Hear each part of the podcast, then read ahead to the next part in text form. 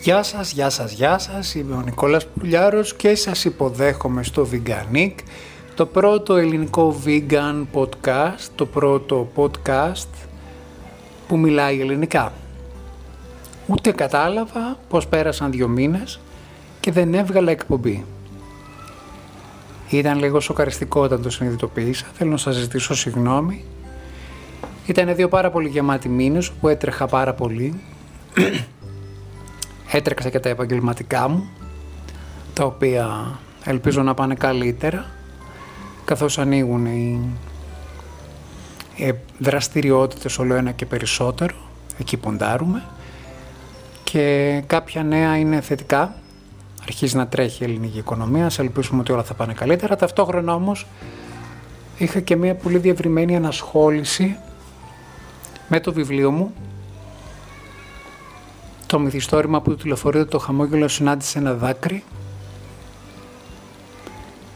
Ένα vegan μυθιστόρημα, το οποίο θα κυκλοφορήσει λίγα προσεχώς από τις εκδόσεις Ιδροπλάνο, το οποίο έχει vegan πρόσωπο όπως σας είπα και vegan ήρωες, vegan ιστορίες, το διαπερνάει όμορφη μυρωδιά μιας vegan χαρουπομιλόπιτας. Έχω να σας πω για να σας δώσω ένα τυράκι. Vegan πάντα. Και ξεκινάω μέσα με το πρώτο θέμα, το οποίο έχει να κάνει με το αίτημα κάποιων μελών της ομάδας των Ηνωμένων Πολιτειών στους επικείμενους Ολυμπιακούς Αγώνες οι οποίοι επίσημα ετήθηκαν από Ολυμπιακές Επιτροπές αλλά και από ανθρώπους οι οποίοι σχετίζονται με τις χορηγίες της Ολυμπιάδας του Τόκιο να μην δέχονται διαφημιστικά προϊόντα παράγωγα ζώων. Το βιντεάκι της ΠΕΤΑ αποκαλύπτει τη φρίκη πίσω από το εμπόριο κρέατος στο κοτόπουλο, γιατί ξέρετε υπάρχει μια διαφοροποίηση του μυαλό ορισμένου. Εντάξει, έχω κόψει το κόκκινο κρέας, δεν πειράζει, τρώω κοτόπουλο.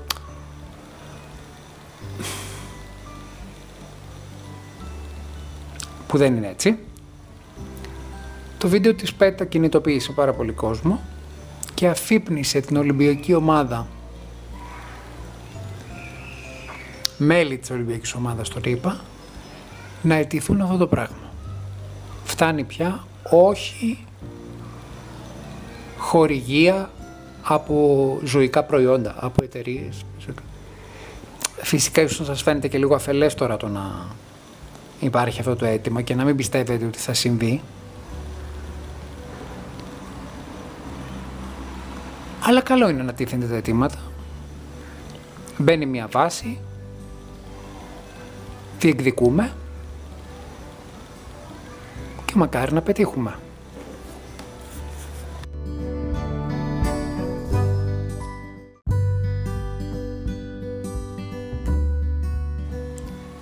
Το όνομά της είναι Άντρια Μέζα, κατάγεται από το Μεξικό και είναι η καινούρια μη Σιβήλιος. Θα σκεφτεί κανείς και τι μας νοιάζει εμάς. Μας νοιάζει και μας κόφτει γιατί η μίση φίλους είναι vegan. Και η μίση φίλους που είναι vegan έχει ακτιβιστική δράση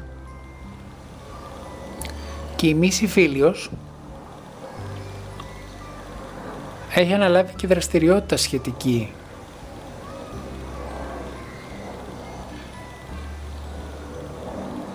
που σημαίνει ότι ένα δημοφιλές πρόσωπο από το χώρο της ομορφιάς και της μόδας και που θα έχει μια αναγνωρισιμότητα πολύ υψηλή γιατί όλες αυτές που κερδίζουν τους τίτλους ένα χρόνο μετά κάνουν φιλανθρωπίες και ταξιδεύουν σε όλο τον κόσμο αριστερά και δεξιά καταφέρνουν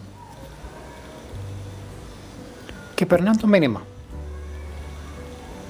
Και εν περιπτώσει το μήνυμα δεν πρέπει να είναι μόνο και πηγή ειρήνη που φυσικά είναι πάντα το νούμερο ένα ζητούμενο. Αλλά μέσα σε αυτό μπορούμε να πούμε το ότι και πηγή ειρήνη δεν είναι μόνο η πολεμική σύραξη, είναι και ο πόλεμος που έχουν ξεκινήσει οι άνθρωποι απέναντι από τα ζώα. Γιατί είναι βιομηχανία φρίκης, οι σφαγιασμοί και όλα αυτά.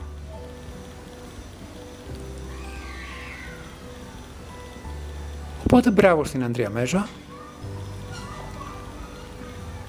Ελπίζουμε να, να γίνει γνωστότερο και αρκετά πιο διευρυμένο σε όλο τον κόσμο το vegan μήνυμά της και να δούμε και αποτελέσματα.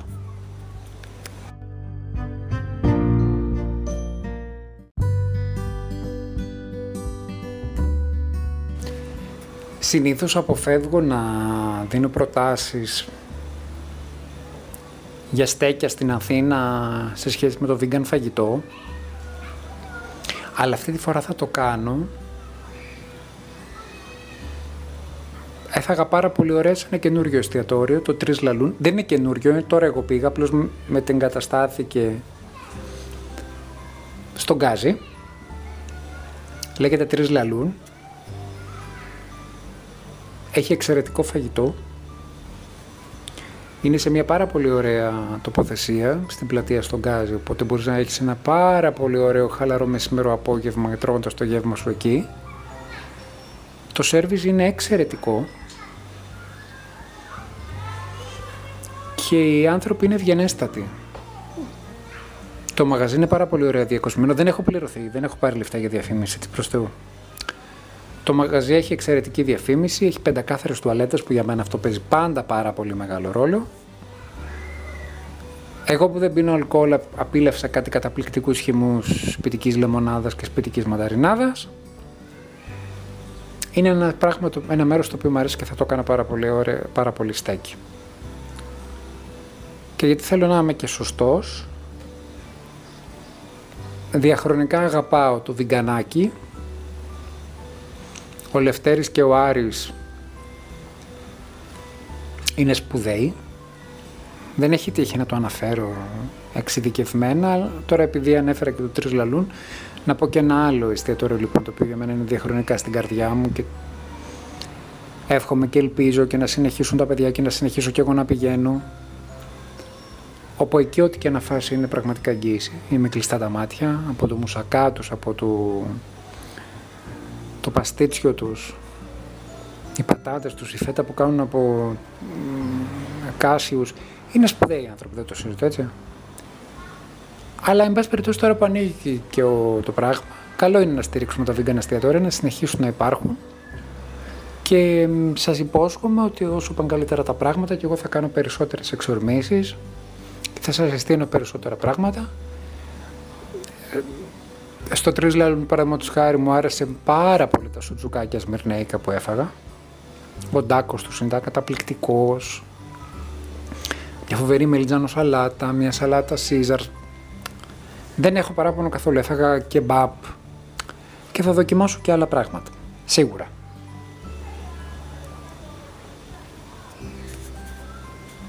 Και φυσικά πάντα έτσι εννοείται το βιγκανάκι είναι πολύ μεγάλη εγγύηση. έχει κάνει αυτές τις υπέροχες πατάτες χωρίς λάδι της τηγανίτερ που είναι το κάτι άλλο. Θα σας πω κι άλλα, θα σας πω κι άλλα εννοείται. Θα ε, κάνουμε εξορμήσεις και θα βρίσκουμε μέρη και θα έχουμε και μια πληρώστερη ενημέρωση και για άλλα μέρη της Ελλάδας που μπορεί να έχει κάποιος επιλογές στις διακοπές του.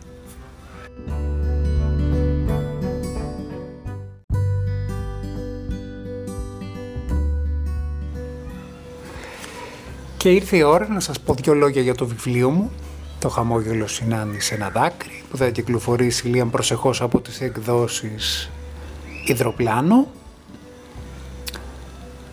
Και επειδή το καλύτερο πράγμα που έχεις να κάνεις για να πληροφορήσεις το κοινό στο αν, τον ενδιαφέρει, αν το ενδιαφέρει να βιβλίο ή όχι, είναι να του πεις δύο-τρία λόγια για την μπλοκή. Σας διαβάζω λοιπόν. Η Λίτσα είναι μια 35 Θεσσαλονικιά. Μετακόμισε ωστόσο στην Καλυθέα στην Αθήνα που άνοιξε κομμωτήριο. Είναι όμορφη, σεξι, λιγερόκορμη. Της αρέσει να μακιγιάρεται, αγαπάει το αψεκάτι και στον τίσιμο, θέλει να προκαλεί το θαυμασμό των ανδρών και λατρεύει να γλεντάει σε νυχτερινά μαγαζιά μέχρι το χάραμα, χορεύοντας πάνω στα τραπέζια. Όταν όμως ερωτευθεί τον Σαμουέλε, έναν έγχρωμο δανό φιλέλληνα, θα τον ακολουθήσει στην πόλη του, την Κοπενχάγη. Με δεδομένη την νοσταλγία για την ελληνική ζαστασιά, η Λίζα θα ξεκινήσει έναν προσωπικό αγώνα ενδοσκόπησης για να γεμίσει τις ώρες της μοναχικότητάς της. Και πρώτη φορά στην Κοπενχάγη θα ενδιαφερθεί για τη vegan γαστρονομία, θα πλησιάσει και εν τέλος θα ασπαστεί τη φιλοσοφία του βιγκανισμού, θα πετάξει από πάνω της τα περιτά στολίδια, θα βελτιώσει τα αγγλικά της, θα μάθει δανέζικα, θα σπουδάσει κοινωνική λειτουργό, θα αρχίσει να ζει ουσιαστικά και θα αρχίσει να ζει ουσιαστικά και σε μια κρίσιμη στιγμή θα γίνει υποστηρικτικό σύστημα για μια φίλη της, τη Σοφία. Ο Ματθαίος είναι ένας 44χρονο συγγραφέας που μόλις έχει χωρίσει με τη γυναίκα του την Ελένη, την πιο διάσημη τηλεπαρουσιάστρια της χώρας, ύστερα από 22 χρόνια γάμου. Στο νέο εργένικο πλέον σπίτι του, ο συμπαθής άντρα ανακαλεί στη μνήμη του με χιούμορ και συγκίνηση την ιστορία του αποτυχημένου όπως αποδείχθηκε γάμο του, την ίδια στιγμή προσπαθεί να διαφυλάξει τη σχέση αγάπης που έχει με τα τρία του παιδιά, πάνω από φρεσκοβρασμένη σάλτσα τομάτας και vegan πίτσες, ενώ παράλληλα ξαναπιάνει το νήμα του έρωτα με μια μοναδική γλύκας, μιλόπιτα φτιαγμένη από χαρουπάλευρο. Σας το είχα πει ότι το χαρουπάλευρο. Και συνεχίζω. Ο Νικόλας είναι vegan chef σε τηλεοπτική εκπομπή. Το πρώτο Σαββατοκύριακο του Μαΐου ανεβαίνει στην πατρίδα του Θεσσαλονίκη για την κηδεία της αγαπημένης του γιαγιάς, της Ρίτσας. Πηγαίνει στο σπίτι της, χαζεύει τα ρούχα της, μυρίζει τα αρωμά της και καθώς ψαχουλεύει τα υπάρχοντά της, βρίσκει φωτογραφίες από το οικογενειακό τους παρελθόν. Περνάνε ένα Σαββατοκύριακο με γλυκιά θλίψη και αναμνήσεις. Φτιάχνεις πανακόπιτα και σάμαλι, όπως του είχε μάθει η γιαγιά του, και μέσα από αυτές τις vegan γεύσεις προσπαθεί να την ξαναφέρει κοντά του. Με αυτά τα δύο εδέσματα άλλωστε κατάφερε και σαγίνευσε τη Φέη, την καινούργια του ερωμένη, την καινούργια του ερωτική σύντροφο. Αυτή λοιπόν είναι μερική μόνο από τους vegan ήρωες που υπάρχει στο μυθιστόρημά μου.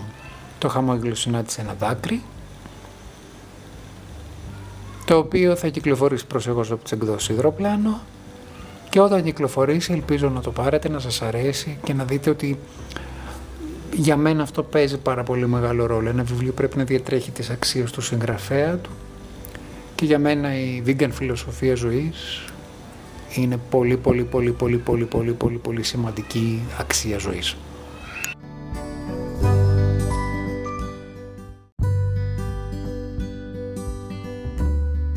Επειδή μπήκε καλοκαίρι είπα να κάνουμε δροσερά γλυκά Οπότε θα σας δώσω μια, ένα, μια κατευθυντήρια οδό για να κάνετε πράγματα και θα σας πω αυτό που έκανα το οποίο μου άρεσε εμένα πάρα πολύ και είναι η στρατιατέλα.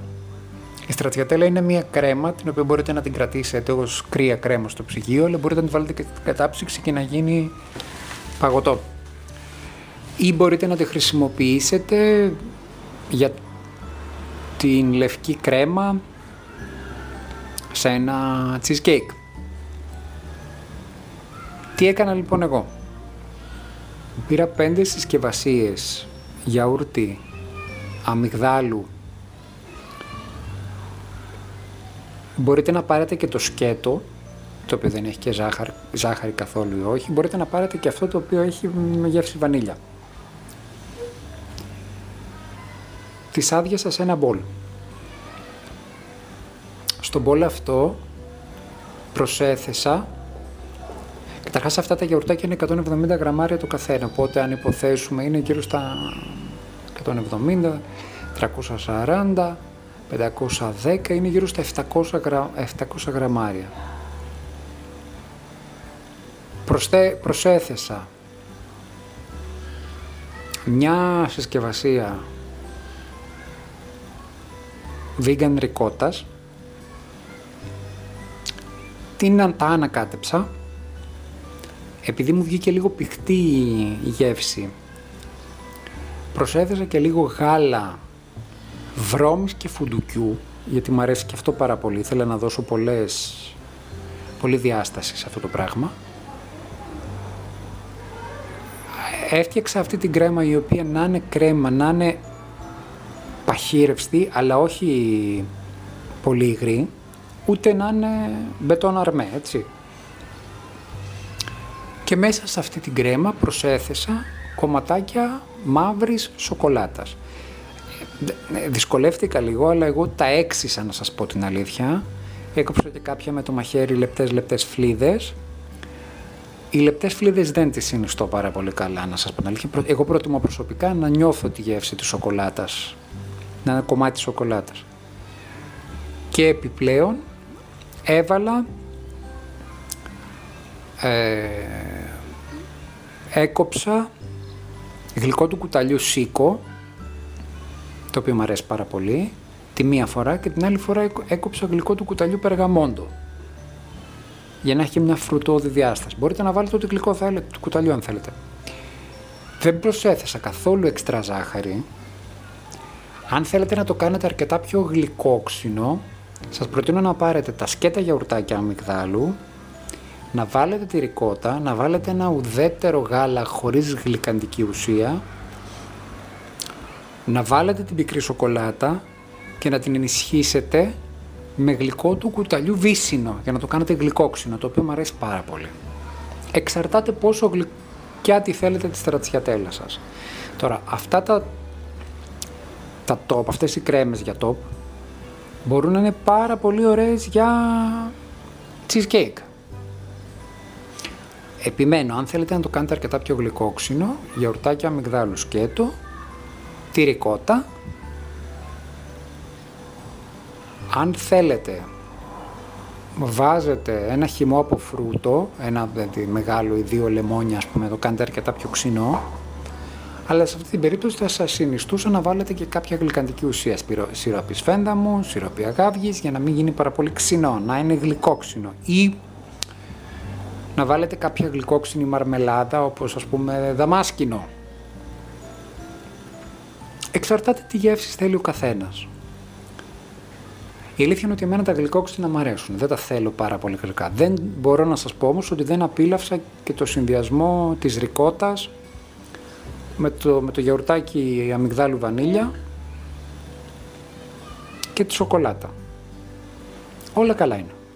Αυτές τις γεύσεις μπορείτε να τις κάνετε όπως είπαμε για top, για cheesecake, ωστόσο μπορεί να είναι και γέμιση σε παγωτά με μπισκότο, στα σάντουιτς.